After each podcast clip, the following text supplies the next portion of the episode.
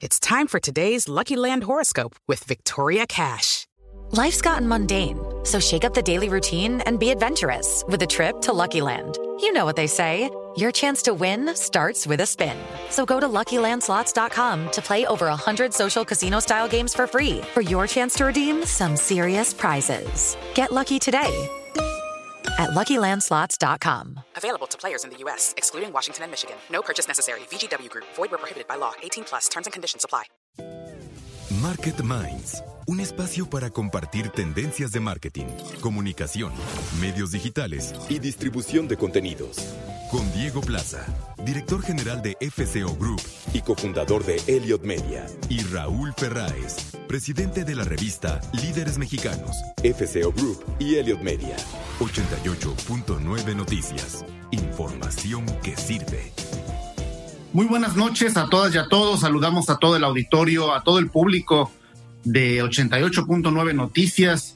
Les damos la bienvenida al programa número 28 de Market Minds, el espacio eh, único y especializado de comunicación, publicidad, mercadotecnia. Quienes nos han escuchado a lo largo ya de estas 28 semanas saben cómo hemos ido eh, construyendo evidentemente una conversación muy rica, muy enriquecedora alrededor de la mercadotecnia en nuestro país, hablando también con eh, estrategas, con Chief Executive Officer, con Chief Marketing Officers también, y directores muy representativos de las marcas más importantes de nuestro país y quienes no nos han seguido y es la primera noche que nos escuchan, aquí estamos, un servidor, Diego Plaza, director general de FCO y como cada noche está conmigo.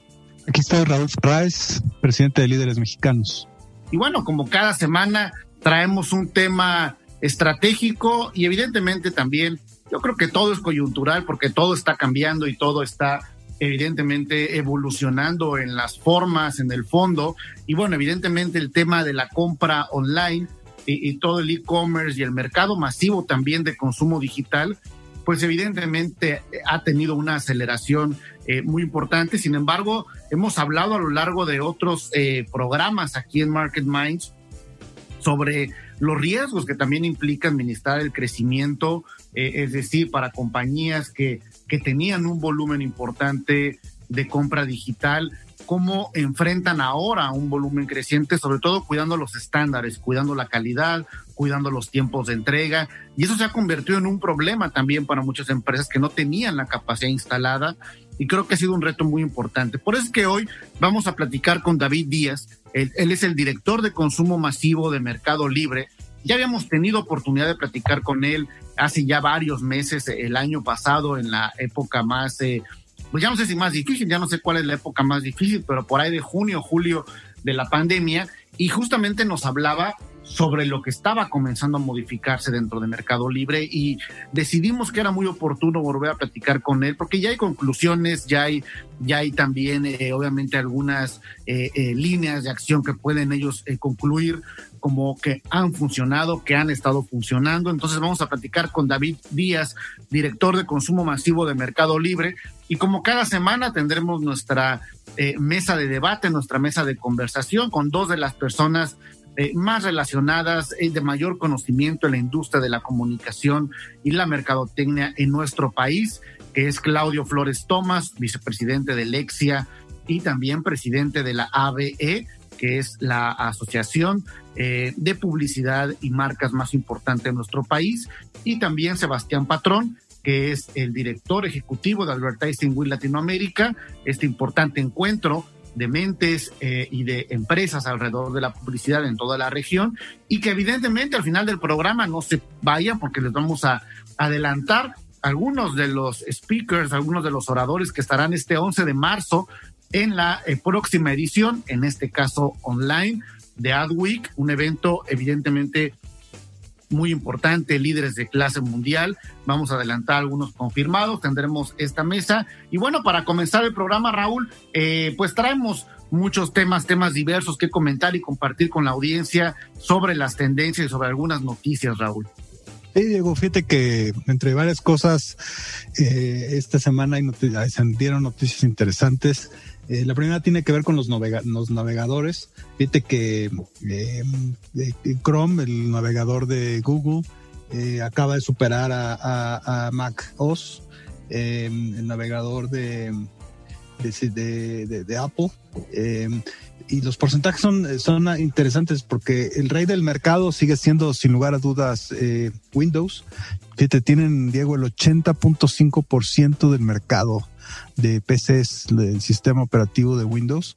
Eh, el segundo lugar ya es Chrome, ¿no? Con el 10.8 y, Mac con el 7.5. Y esto es eh, interesante, ¿no? Porque te habla ahí un poco de cómo finalmente eh, si hay una percepción importante, no sé si tú la tienes, de app que ha, que ha, generado Apple de que pues, se han vuelto eh, muy populares, ¿no? Y que, y que son muy hegemónicos en muchas cosas. Eh, y, y, fíjate, el 80.5% de los sistemas operativos del mundo siguen siendo Windows, ¿no? De, de Microsoft. Yo, yo creo que ahí hay una, hay una parte importante del análisis de la mercadotecnia, Raúl, con eso que comentas, que, que, que, la realidad es de quien la percibe. Y, y, de pronto nosotros que quizás somos consumidores de una marca y como dices, percibimos eh, un cierto eh, liderazgo quizá por nuestro círculo eh, de consumo eh, alrededor, en este caso de Apple, pero no necesariamente es la, la, la eh, lo que los datos nos dicen a nivel global, ¿no? Hace poco yo veía este documental de Bill Gates bajo la lupa que está en Netflix y que recomendamos eh, a la audiencia, donde sí habla un poco más de la mente profunda eh, de desarrollo y de la historia de Bill Gates, pero habla o refuerza evidentemente la hegemonía a nivel global que tiene la compañía. Y sería bueno platicar también con alguien de Microsoft aquí en Market Minds, porque evidentemente los números de consumo general a nivel mundial siguen siendo el liderazgo de Microsoft. Pero fíjate cómo, cómo finalmente, Diego, el invertir en, en, posicionamiento de marca es tan importante. Yo no sé qué le ha pasado a Microsoft, sinceramente. Los veo muy apagados eh, en términos de su comunicación. Eh, no sé si les pasa muchas veces a estas empresas que llegan a tener un nivel de soberbia brutal. Digo, cuando tienes el 80% del mercado en un producto, pues eh, puedes decir, pues, ¿por qué tendría que hacer algo, no? Pero, pero fíjate cómo al final, pues, la, la, la percepción que yo tengo, no sé, eh, eh, es que las personas que usan el sistema operativo de Windows, pues, un poco es como, como el Godín, ¿no?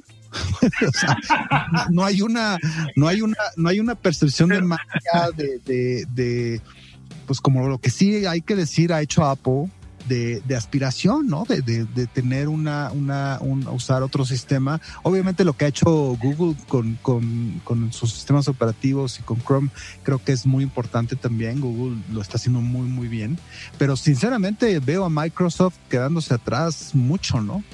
Fíjate que, eh,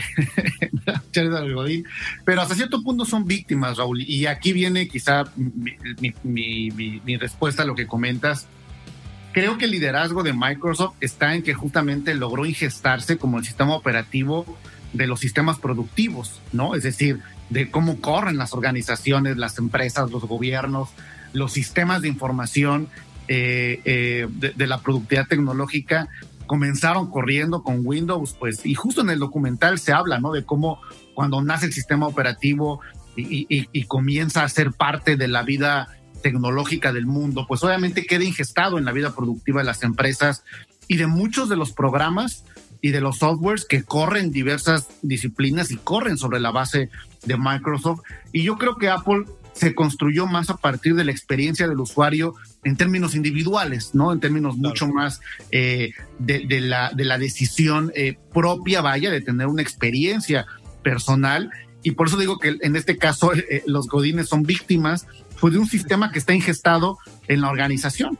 Pero aún así podrías trabajar en temas de percepción, ¿no? De, que sea cool usar eh, el sistema de Windows y no que sea, como, como bien dices, pues algo que te lo impone tu organización y pues no tienes opción, ¿no? Pero bueno. Lo intentado, y lo he intentado, Raúl. Yo, yo recuerdo eh, hace, no sé, eh, varios años, pero todavía Beto González, que entrevistamos aquí, era el CEO de Microsoft en México y nos contaba de, la, de la apuesta que le daban a esta tableta computadora, Surface, no sé si te acuerdas, que era pues obviamente un, un, eh, pues un producto en búsqueda de competir contra los dispositivos de Apple y efectivamente no funcionó.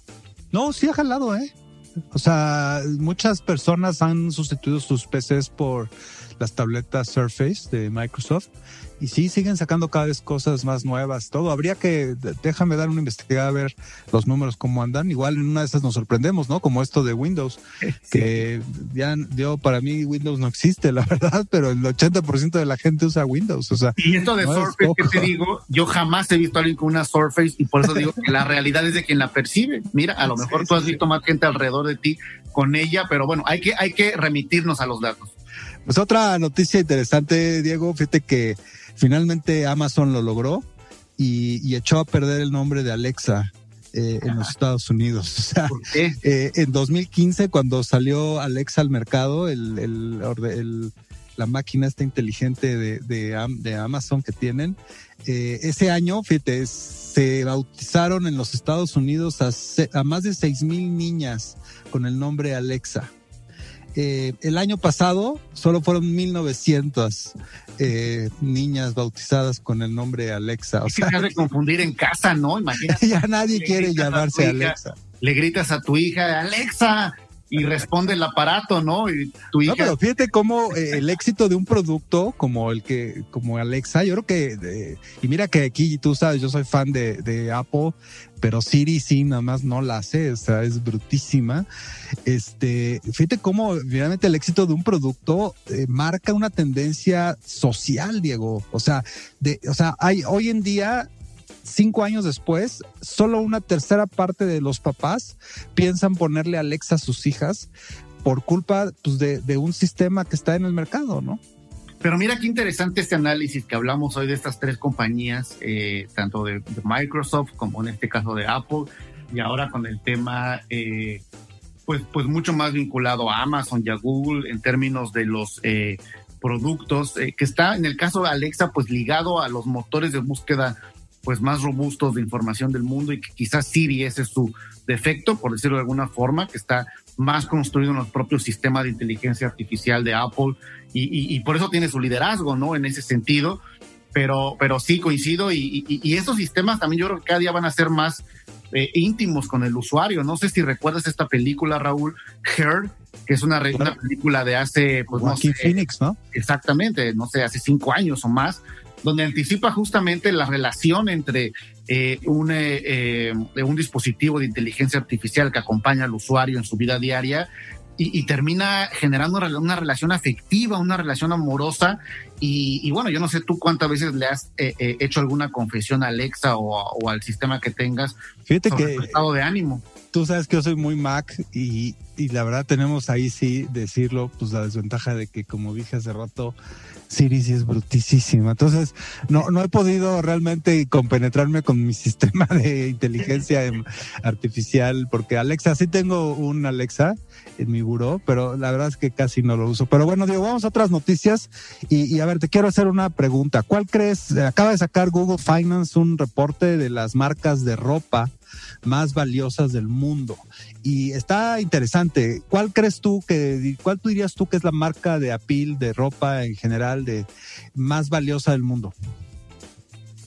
Eh, yo, yo creo que mm, marca, una, alguna marca de consumo masivo generalizado de, fast fashion, eh, no sé si H&M, pues yo pensaría en términos quizá de la, del volumen de consumo y justamente de la cercanía, como te digo, de, de estas marcas de fast eh, fashion.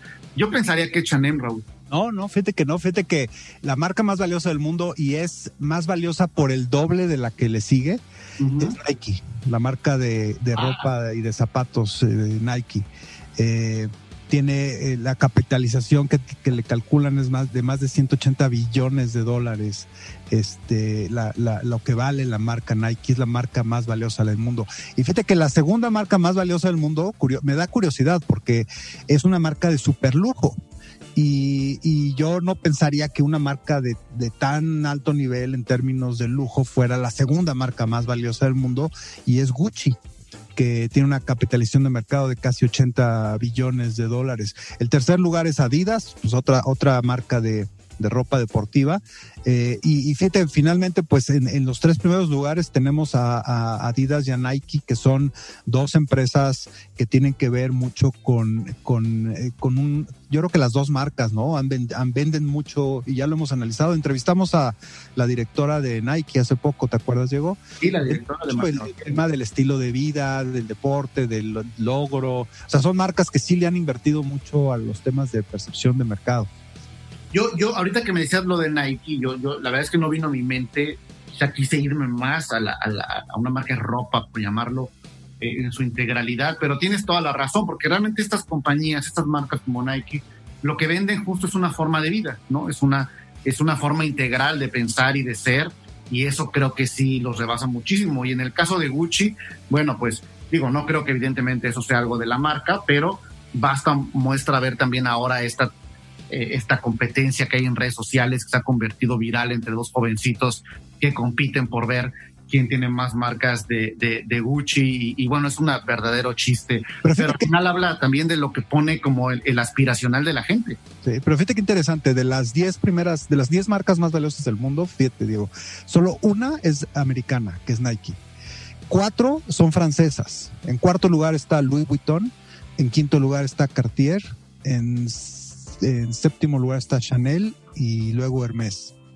Eh, alemana una, Adidas, eh, eh, italiana una, Gucci. Y luego tenemos a Zara en el lugar 5, no, en el lugar 6 de las marcas más valiosas del mundo, que es española. Tenemos a, HM, ¿no? Que es escandinava. sueca, ¿no? Es sueca. Es sueca. y tenemos en noveno lugar a Uniqlo de Japón. Esas son las 10 marcas de ropa más valiosas del mundo, solo una americana. Fíjate qué interesante, cuando los americanos, yo siento, son los reyes de, la PIL, ¿no? En, Estados Unidos. Em, eh, europeas, la mayoría, ¿no? Este, o todas las demás, porque bueno, menos la, menos Uniqlo, que está en Japón. Uniqlo es un muy buen concepto, a mí me gusta mucho los, los, los japoneses eh, han, hecho un gran trabajo con Uniqlo, eh, lástima que no hay en México, pero, pero está interesante este análisis. Y la, y la, y la propia experiencia del retail también de Uniqlo, yo, yo la he visto en Nueva York, la, la, tienda que está en la Quinta Avenida es una tienda concepto que además tiene mucho de lo que hemos hablado en otros programas de la asociación de producto con la moda, está justo en la calle que hace esquina con el MoMA y hay inclusive días de promoción en los que con tu ticket de compra en Uniqlo, pues puedes también eh, eh, entrar gratis al MoMA. Entonces, ya estás hablando de otra conceptualización alrededor de la moda, pero si te parece, Raúl, vamos a continuar con nuestro programa esta noche en Market Minds. Recordar a nuestro público que tenemos a David Díaz, el director de consumo masivo de Mercado Libre, quien nos va a platicar justamente de cómo han administrado el crecimiento de, la compañía en este momento, nuestra mesa de debate, y regresamos después del reporte de tráfico y clima como cada 15 minutos. Market Minds, un espacio para compartir tendencias de marketing, comunicación, medios digitales y distribución de contenidos. 88.9 Noticias, información que sirve. Ya estamos de regreso aquí en Market Minds en 88.9 Noticias. Eh, y bueno, hemos adelantado eh, la conversación de este programa eh, dedicado a, la, comunidad, al gran movimiento, al desarrollo evidentemente de los marketplaces digitales y todo esta, pues, pues sin lugar a dudas, una aceleración muy importante en el intercambio de compra y venta de productos a través de plataformas digitales. Creo que definitivamente Mercado Libre es una historia de liderazgo eh, impresionante, eh, eh, no solamente en la parte operativa, sino también en la parte de comunicación, en la manera tan acelerada en la que también se ha posicionado en la mente del consumidor y ha sabido también pues ir encontrando el valor de oportunidad en la conversión adecuada, ¿no? Desde muy icónico el cambio de logotipo y cómo, cómo supieron adaptarse al momento de la pandemia, de estas manos entrelazadas, a codo a codo, eh, hasta que llegue lo mejor. Entonces, bueno, creo que es una historia de comunicación muy interesante. Y quisimos entrevistar a David Díaz, eh, que ya había estado con nosotros eh, hace ya varios meses cuando Market Minds comenzaba justamente en la versión podcast y traerlo hoy a la radio nos parece una conversación muy pertinente. David Díaz es el director de consumo masivo de Mercado Libre eh, y bueno, está en la compañía desde 2016 y, bueno, él actualmente pues es, es, la cabeza justamente de esta vertical eh, en la compañía. Eh, previamente pues ha, ha, estado pues desempeñándose en muchas compañías, 10 años muy intensos en las áreas de marketing. y bueno, pues David, muy buenas noches, qué gusto encontrarte nuevamente.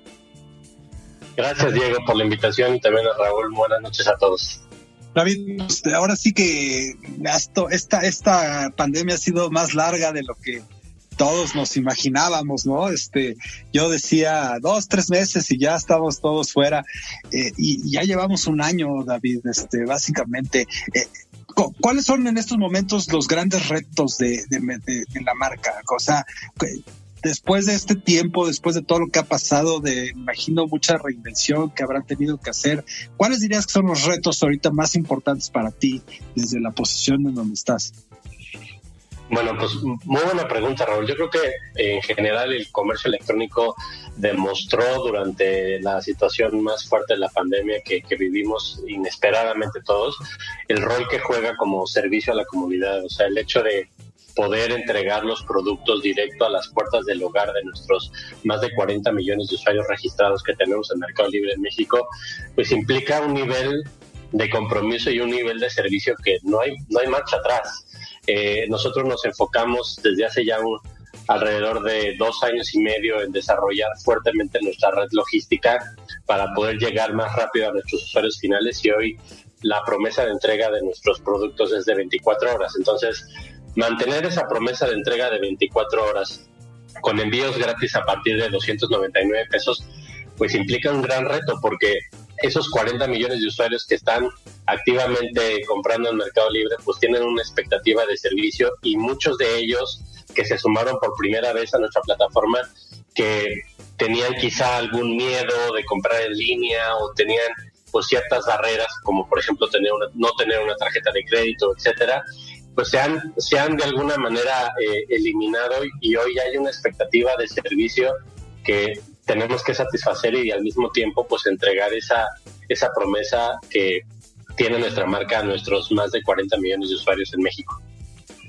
¿Qué, qué hubo que hacer para justamente para crecer esta, o más bien para desarrollar esta, esta promesa de venta de las 24 horas y, evidentemente eh, para, para, mantenerla. Eh, me imagino que fue un cambio de infraestructura, de centros de distribución, de, de, redes, eh, muchísimo, muy grande, ¿no?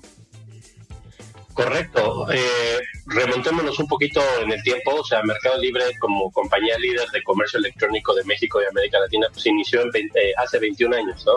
Y hace 21 años éramos simplemente una vitrina donde pues la gente anunciaba un producto y se ponía de acuerdo para poder eh, entregar ese producto comprado, ¿no? Después pasamos a tener ya nuestro propio procesador de pago con Mercado Pago y, y las transacciones ya se hacían en línea y ahora controlamos más del 67% del total de los paquetes o productos que se compran dentro de Mercado Libre ya son entregados con nuestra propia logística, adicional a la logística de, eh, otros partners, ¿no? Como eh, cualquier compañía de mensajería comercial u otros partners que también trabajan con nosotros de manera independiente y el poder lograr de alguna manera tener la infraestructura logística y convertirnos también en una empresa logística para controlar más tramos de la experiencia de compra de lo que hacíamos antes, ¿no? Ya dejamos de ser únicamente la vitrina de ventas para ser toda la plataforma de transacción donde compras el producto, transaccionas el producto a través de Mercado Pago o a través de cualquier otro método de pago, incluso pagos en el mundo offline como Oxxo eh, o otras tiendas de conveniencia, y al mismo tiempo entregarte el producto en 24 horas a la puerta de tu hogar controlando todo el tramo de esa experiencia de compra, ¿no? Entonces, para nosotros eh, eh, fue fundamental el poder, en años anteriores a la pandemia, poder acelerar nuestras inversiones y nuestra red logística por tierra mar y aire. De hecho, hace poco anunciamos eh, la inclusión de cuatro aviones dentro de nuestra red logística, aviones de carga, para poder llegar más rápido a todos los destinos del país. Increíble. Oye, oye, David, y fíjate que aquí hay una parte importante que estoy viendo eh, que yo no, había registrado, pero quizá haciendo doble clic justo a esta evolución que planteas. Cuéntanos, supermercado, super, y ya tener todo un catálogo de productos de consumo, como dices, ya no solamente es una vitrina, ya no solamente es el ciclo completo, sino inclusive ya, ya es inclusive el tema de la despensa. Desde agosto del 2018 empezamos a hacer los primeros test para eh, crear la nueva sección que le llamamos supermercado, o nuestro proyecto que le llamamos supermercado libre. Y a partir de la inclusión de todo un catálogo de productos eh, de primera necesidad o canasta básica a través de distribuidores, marcas o incluso pequeños vendedores o grandes vendedores, logramos de alguna manera empezar a penetrar esta categoría que si la vemos a nivel mundial, supermercado es la categoría en valor más grande que existe, pero al mismo tiempo la que menos penetración tenía del comercio electrónico, que justo por el año pasado esa penetración se ha acelerado y nosotros como compañía líder de comercio electrónico teníamos que empezar a desarrollar esta categoría porque claramente veíamos que hacia allá iba el comercio electrónico. Recordemos en el 2013, cuando se dio el SARS en China, eh, pues tampoco estaban preparados para vivir toda esta evolución tecnológica como hoy la tienen y hoy China es potencia mundial en comercio electrónico, pero fue a raíz de esta eh, situación que obligó a los ciudadanos a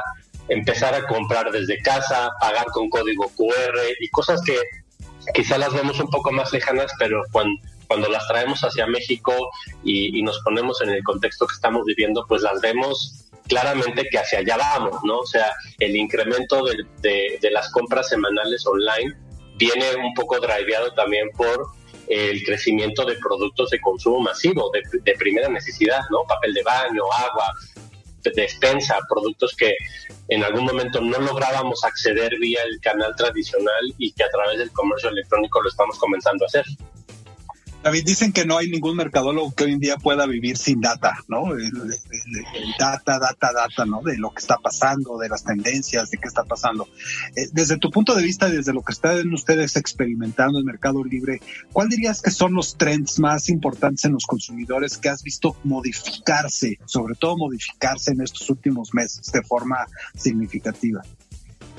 Muy buena pregunta, Raúl. Nosotros como compañía, pues, al final somos una compañía de tecnología que pone la tecnología en función del comercio, de los pagos y de la democratización en general de, del, mundo del mundo online, ¿no?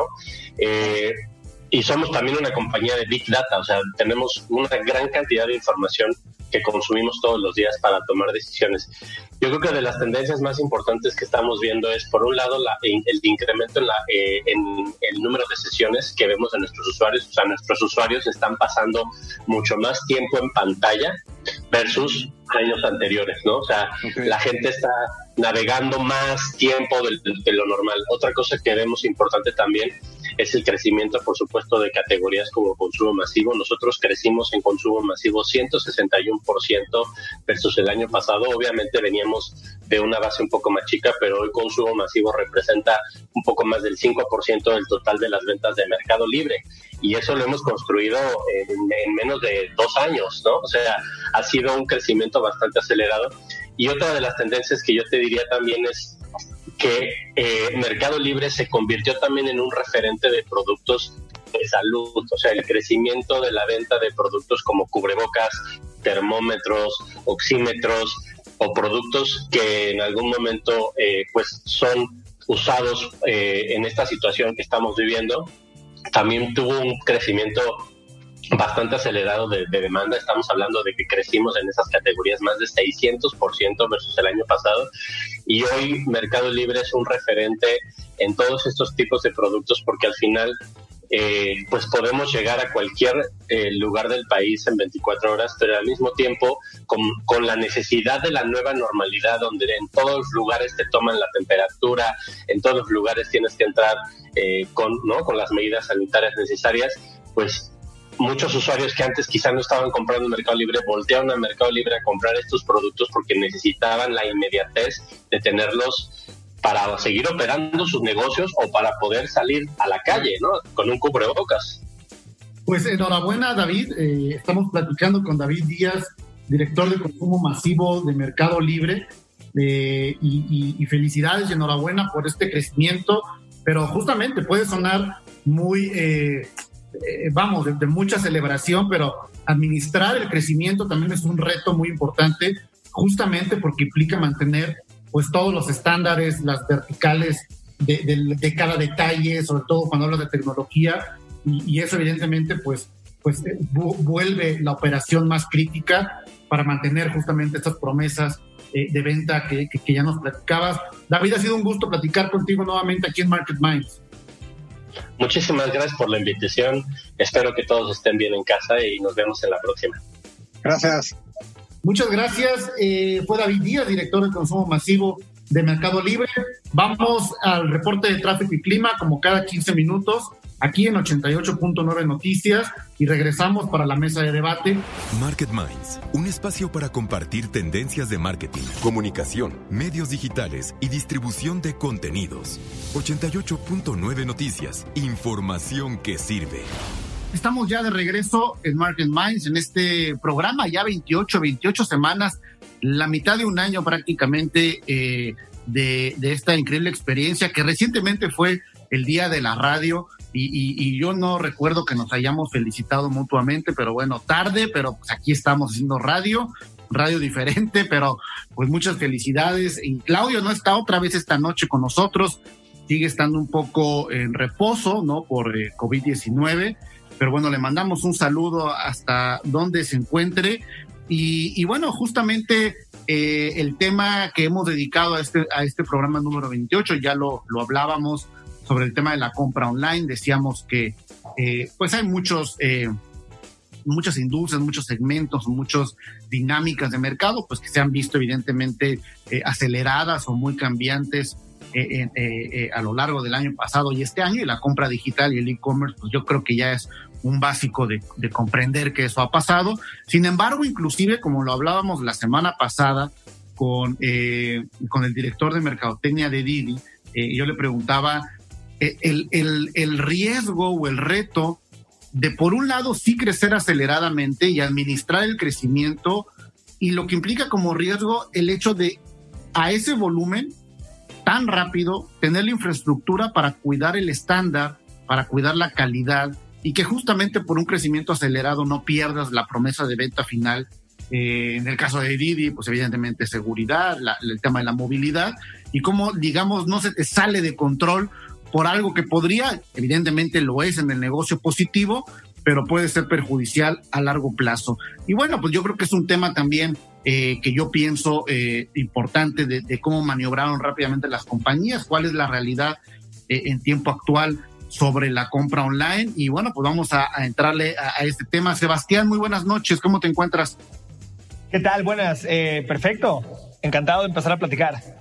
Fíjense que a mí no sé, pero con esto del comercio electrónico eh, entiendo y, habría que ver algunos números. Entiendo que es algo que obviamente ha saltado brutalmente en los últimos 12 meses, ¿no? A, partir del tema de la pandemia.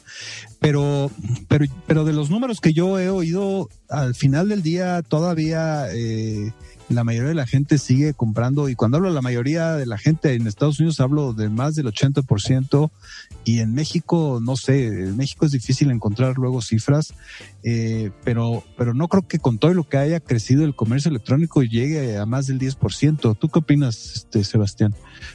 Pues digo, creo que hablando de comercio electrónico, la verdad es que en Latinoamérica sí, Mercado Libre se, se cuece aparte, ¿no? Es quien mejor puede dar un indicativo de cuando se hacen bien las cosas hasta dónde se puede llegar. O sea, y creo que el, ascenso eh, hace algunos, eh, un par de semanas, Mercado Libre alcanzó los, los 100 billones de dólares de market capitalization en el Nasdaq, ¿no? Entonces, eh, creo yo que todavía hay mucha distancia entre lo que los eh, retailers tradicionales han hecho en la región en cuanto a e-commerce a lo que está haciendo el Amazon de la región, ¿no? Que es Mercado Libre, que tiene historias de éxito en, por todos lados, eh, eh, sacando no solamente en e-commerce, sino en productos como Mercado Pago, Mercado Ads. Entonces creo que al final de cuentas, sí el indicativo, a pesar de que estos retailers han tratado, te digo, por todos lados de entrarle al juego, creo que la, varilla la está colocando Mercado Libre en ese sentido. Y no lo digo yo, o sea, los números son muy claros en ese sentido. Entonces, al final de cuentas, creo que al menos los inversionistas apuestan rotundamente al futuro, eh, tanto mediano y largo plazo, en empresas como Mercado Libre. Y eso se ve en la evaluación de las, de las acciones en, bolsa, creo yo. Ahora, quizá nos estamos eh, planteando una conversación. Eh, eh, no sé qué opinen eh, Raúl, Sebastián, de, este consumo electrónico, de este, perdón, de este consumo de comercio electrónico de ciertos productos, de ciertos servicios, pero creo que eh, inclusive no sé si cambiaría la experiencia de compra, por ejemplo, de un automóvil. Vemos estas plataformas digitales, una muy recientemente que, que, llegó a México, que, que, plantea ya la compra eh, digital que seguramente en muchas partes del mundo hay, la compra de seminuevos, de autos. Yo, yo, yo me imagino muy difícil poder, eh, es algo que tienes que ver, es algo que tienes que ir al piso de venta, es algo que tienes que probar. Eh, y con eso, pues muchos productos. No sé ahí si realmente vamos a vivir un parteaguas. es muy fácil comprar un producto electrónico que ya conoces, como una pantalla o un aparato de gimnasio, pero de pronto inclusive una experiencia, pues pues, pues, pues, yo lo veo un poco complicado. No sé en el mundo si realmente estemos migrando hacia esa parte.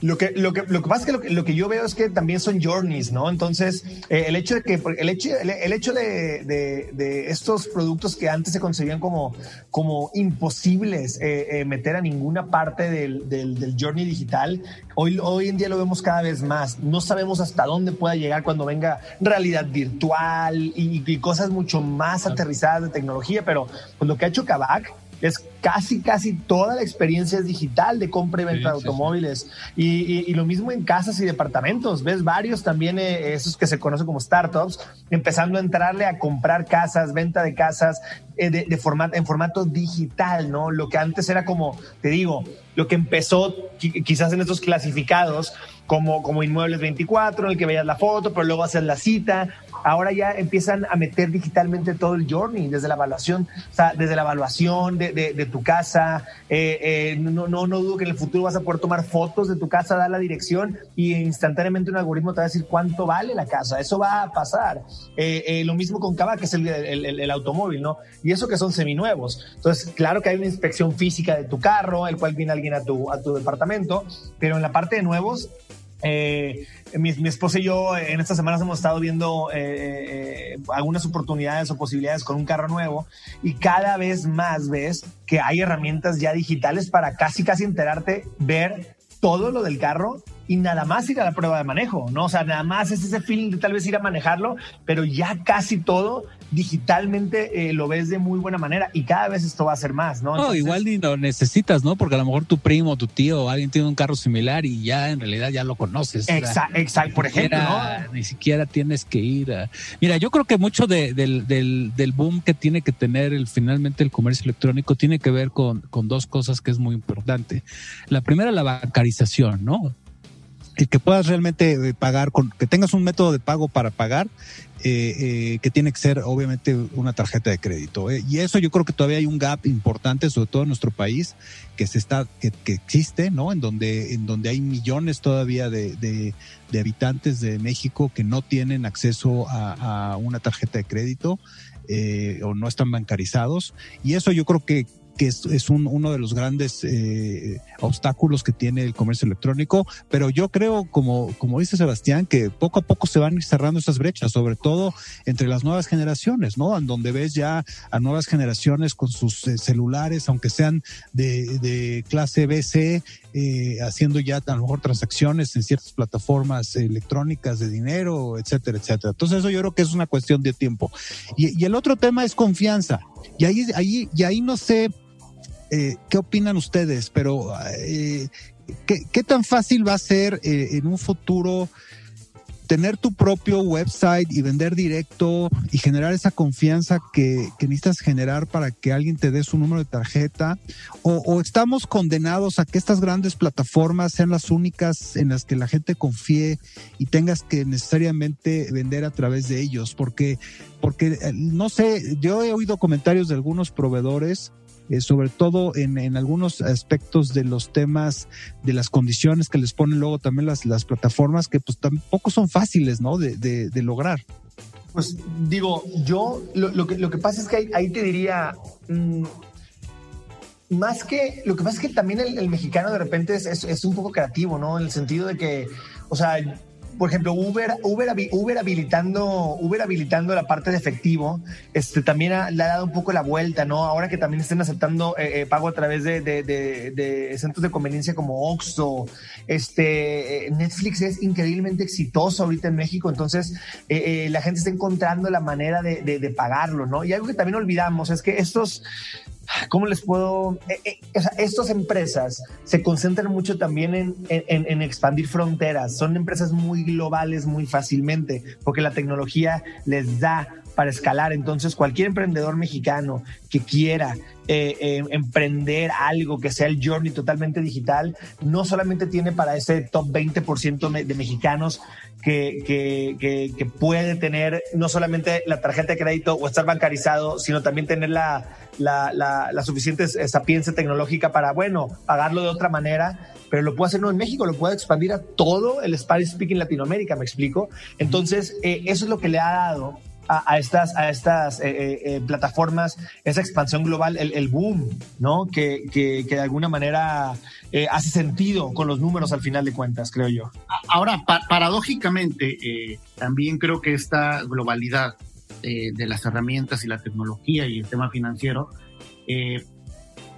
ha permitido, yo diría que regresen, no son dinámicas de consumo nuevas, justamente otras dinámicas por ejemplo, el trueque, ¿no? El otro día veía una aplicación que se llama, se llama Give You, en el cual, eh, pues es una startup que plantea, pues, esta mentalidad de darle una segunda oportunidad a las cosas, de hasta inclusive de cierto concepto social, ¿no? De, del reciclaje, de si yo tengo un mueble y eso cuánto cuesta en una, model, en una moneda que la aplicación determina y alguien cerca de mí, pues tiene quizá una bolsa y entonces hacemos un intercambio poniendo un tasado de esta moneda y creo que inclusive se están abriendo otras dinámicas de consumo, eh, inclusive de marketplace, de, pues, que son un acuerdo social, inclusive, ¿no? De, de, ir hacia, hacia algo que a lo mejor no vive en las grandes compañías de e-commerce o de regulación de comercio, sino a encontrar a una sociedad, eh, y por eso digo, regresando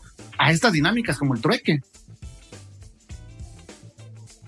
No, digo, creo que eh, al final de cuentas eso tiene que ver mucho con, con esto de las tribus que se refiere mucho eh, Seth Godin y otros, y otros mercadólogos, ¿no? Gente que, eh, o sea, como coloquialmente se conoce como hay para todo, ¿no? Entonces creo que en la, en la, en la plataforma del Internet, el long tail, este, encontrar esos nichos que al final de cuentas en tu comunidad eran nichos, pero cuando te vas a lo global, quizás hay mucha gente dispuesta, como tú dices, a hacerlo a través de trueque. Entonces es lo que ha hecho el Internet, ¿no? Expandir el horizonte de que si tú eres un experto literal en, en no sé, te voy a inventar algo en, en, termos y eres un apasionado de los termos y te gusta diseñar termos y comprar termos y coleccionar termos, pues claro que en tu ciudad quizás hay dos personas, pero cuando te vas a la escala global hay gente dispuesta a conversar de ello eh, en otras partes del mundo y se hace algo, alguna tribu un poquito, un poquito eh, eh, eh, con un número significante de alguna manera, ¿no? Pues creo que también ese tipo de, de, de cosas eh, así será, ¿no? Y así fue, pues con todo este tema ahorita del cripto, por ejemplo, la criptomoneda. Todo esto empezó, o sea, no, no, tiene ningún valor ese dinero hasta que alguien acepta el valor, ¿no? Entonces empezó de poco a poco y hoy ves cada vez que, que Tesla ya anuncia que en algún momento va a aceptar la criptomoneda para, para pagar eh, eh, estos automóviles, o sea, al final de cuentas, eh, ya el mundo, el mundo ha, ha, encontrado estos nichos agrandados en, en cualquier rincón, ¿no? Y, y, y, sabes qué, Sebastián, el, ahorita que mencionaste lo de las tribus, eh, no, no, recuerdo bien quién fue, pero hace un año en, en Adweek, eh, eh, un speaker hablaba justamente y hacía referencia a Seth Godin en términos de, de este marketing y de este pensamiento de tribus. Recuerdo muy bien esa charla del año, del año eh, pasado de, de Adweek y ya viene esta eh, nueva edición totalmente digital de Adweek eh, el 11 de marzo, el evento pues de liderazgo de publicidad, marketing, comunicación. Es la meca de la conversación regional, evidentemente de estos temas que nos apasionan y compartimos todas las semanas aquí en Market Minds. Y vemos que ya, ya bajo tu, tu liderazgo en la región, evidentemente de Advertising Week, has dado algunos anuncios y has liberado ya algunos de los primeros speakers. Cuéntanos un poco, Sebastián, qué vamos a ver eh, justamente el 11 de marzo. Pues mira, el, el, evento, claro, sí, desde el lunes esta semana empezamos ya a publicar varios de los, de los speakers. Estamos muy emocionados. Eh, por ejemplo, es la primera vez que, que, en Latinoamérica vamos a tener a Sir Martin Sorrell, que es la verdad, creo que el, el líder de hace muchos años en, en, cuanto al negocio, en cuanto a la industria, visionario. Creo que va a ser muy padre escucharlo hablar de, específicamente de la región latinoamericana, ¿no? Este, creo que, creo que es una, una gran noticia para la región, el que, el que, liderazgos mundiales estén viendo a la, al continente como, como ya algo importante.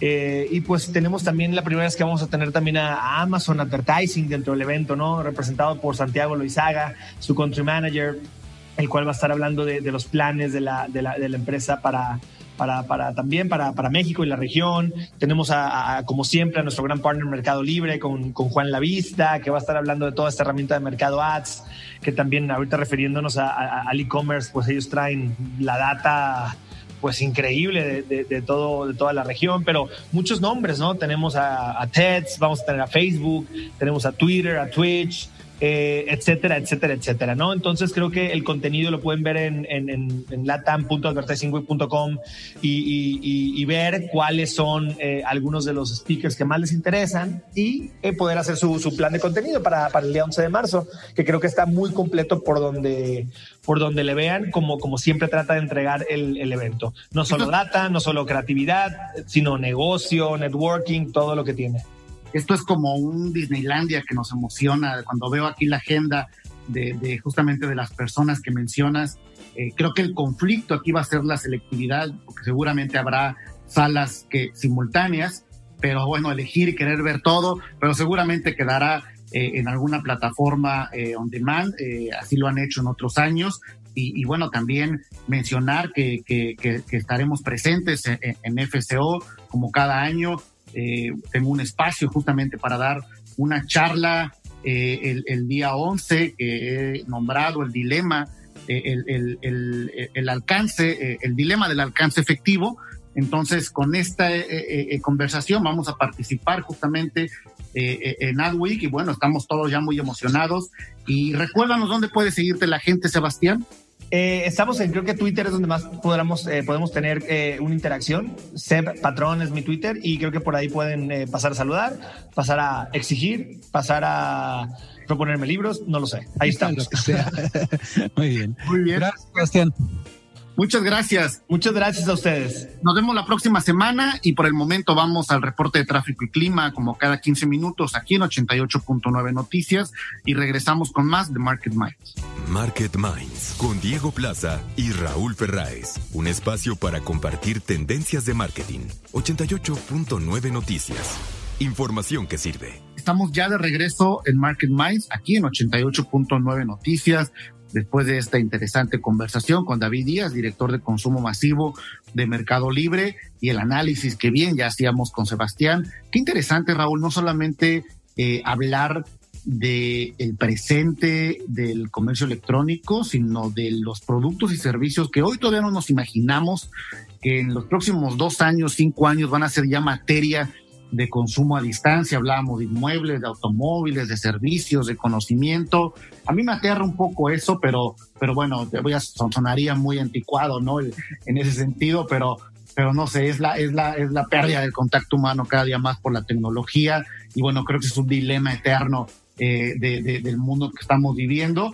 Pero también me gusta esta paradoja, ¿no? De, de estos intercambios de valor que, vuelven justamente como a los orígenes, ¿no? Al trueque a partir de la parte digital, al trueque de conocimiento, al trueque de productos, y, eso habla también, pues, de, de, como decía Sebastián, donde para todos hay, para todos cabe y, todo se puede en este, en este mundo, Raúl. Pues fíjate que para cerrar el programa, Diego, hoy traigo un caso de estudio de mercadotecnia que creo que es algo bien interesante de analizar porque sí es un fenómeno y, tiene que ver con las muñecas y con los niños y con los juguetes y, tiene que ver con esta muñeca icónica que yo creo que todos conocen y conocemos que es Barbie. Fíjate que, que, que las gentes de Barbie y Mattel lograron en, una estrategia que armaron a nivel global el año pasado, producto de la pandemia, eh, un incremento de 19% en ventas en la historia de, de, la, de, la, de la marca. Jamás eh, habían tenido algo así. Eh, eh, por dos décadas eh, nunca se habían logrado un, incremento en ventas de este nivel, comparado solamente con el detergente o papel de baño, Diego, en términos de lo que creció en el año pasado ventas. Y hoy en día, pues pueden decir de forma muy orgullosa los de Mattel que Barbie es el juguete más vendido en el mundo. Y fíjate que este caso estudio de Business Insider está interesante porque te habla de varios factores que aprovecharon y que vieron y que los capitalizaron muy bien las gentes de Mattel. El primero es eh, eh, y eso la verdad es que lo pudieron haber aprovechado cualquier otra marca de juguetes. Eh, los papás ante la pandemia y ante los niños estando en sus casas empezaron o han empezado a buscar o están buscando eh, formas de, cortarles el screen time a los a los chavos, ¿no? O sea que no estén pegados a los videojuegos, a los eh, a los teléfonos celulares, a las iPads y que y que realmente hagan algo más, algo físico. Y en ese sentido Barbie vio esta oportunidad eh, y, hizo dos estrategias muy interesantes, Diego, eh, que creo que son eh, muy importantes de analizar y son dos cosas que además hemos hablado sistemáticamente aquí en el programa, que tiene que ver con, con la parte de una integración a la parte, ¿cómo lo diría?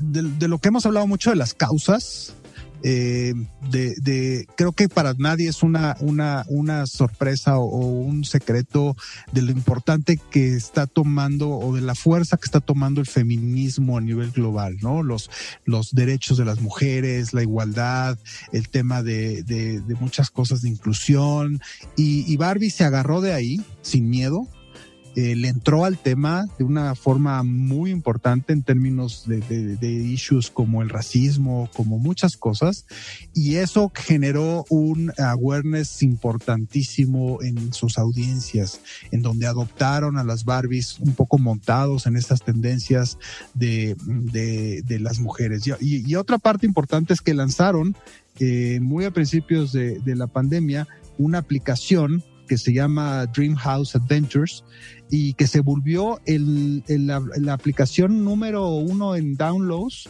entre niños de 6 a 8 años, entre niñas de 6 a 8 años eh, en, el, en, el, en el 2020 eh, en Estados Unidos. Llegó la aplicación número uno más bajada entre niños de 6 a 8 años. Entonces, esto te habla también de cómo logró Barbie una integración digital de un juguete físico y esto es algo también que eh, es muy interesante porque, porque creo que son dos acciones que decidieron tomar y que las llevaron y las ejecutaron muy bien y ahí están los resultados, Diego. Creo que el, eh, uno de los eh, análisis también más puntuales sobre este caso que menciona tiene que ver con la manera en que propio Mattel conceptualiza a, a, la marca Barbie y al juguete justamente como algo más que un juguete, por lo que mencionas. Hace un par de años cumplieron, cumplió 60 años Barbie a nivel mundial. Y obviamente hay una parte del heritage de la marca, de lo que ha significado a lo largo de muchas generaciones, pero sobre todo el análisis eh, de, cómo juega en la psicología del, del, niño, de la niña, eh, el juguete como una proyección de que en ese momento la niña o el niño eh, no está jugando con una Barbie, sino imagina que es justamente ese personaje. Y por eso la adopción del astronauta, de la bombero, de la, Barbie presidente, es decir, es la proyección de ser lo que quiera ser, ¿no? Y en ese momento el juguete cobra evidentemente una potencia muy poderosa, porque además se ha concentrado Barbie eh, eh, en atacar una parte bien interesante que, que bueno, eh, eh, lo conozco por encima, pero hay análisis, le llaman la brecha de los sueños, que tiene que ver justamente con una parte entre los 5 y los 7 años, en los cuales eh, los niños primero idealizan con un juguete ser ese personaje y es los años más puntuales en, lo que, en, los que imaginan en lo que podrían querer ser de grandes. y ahí colocan evidentemente el producto y se materializa justamente en esos sueños. Entonces me parece que es un caso de psicología, de mercadotecnia, de producto, de géneros. Poderosísimo. Eh, hoy en día puedes encontrar a la Barbie en 175 diferentes tonos de piel, de etnicidad, de color de ojos y color de piel, eh, de, tipos de cuerpo o inclusive disabilities, ¿no? Que tienen eh, algunas, este, pero, pero dicen el estudio de Business Insider que lo que lo que han hecho realmente exitoso es que han sido muy coyunturales y han sabido eh, unirse a tendencias, ¿no? Por ejemplo, hay una Barbie que es Rosa Parks, ¿no? La activista esta eh, ah. afroamericana famosísima en Estados Unidos. Hay otra Barbie que es Frida Kahlo, ¿no? La, artista mexicana. Entonces, se, se, han, eh, se han sumado a los temas de, de los derechos civiles, de lo que está pasando en Estados Unidos, inclusive, ¿no? Muy coyunturalmente. Acá, sacaron una, una, una Barbie con todo lo de Black, Black Lives Matters, muy importante. Entonces, eso te habla de una marca muy conectada con la realidad, muy conectada con lo que están pensando los chavitos, y eso pues los ha hecho ser o los ha hecho convertirse en el juguete más vendido en el mundo, viejo.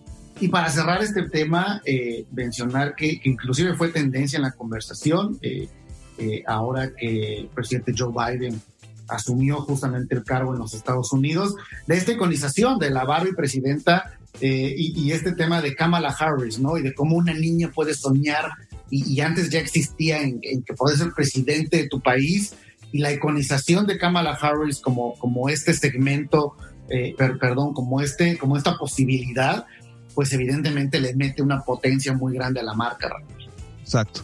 Bueno, pues ha llegado el momento de despedir eh, este programa de Market Minds. Ha sido un gusto como cada semana estar con ustedes, quienes nos escuchan en la casa, en el auto, en la oficina aún, ahora que en la oficina no necesariamente tiene los horarios ya tan establecidos.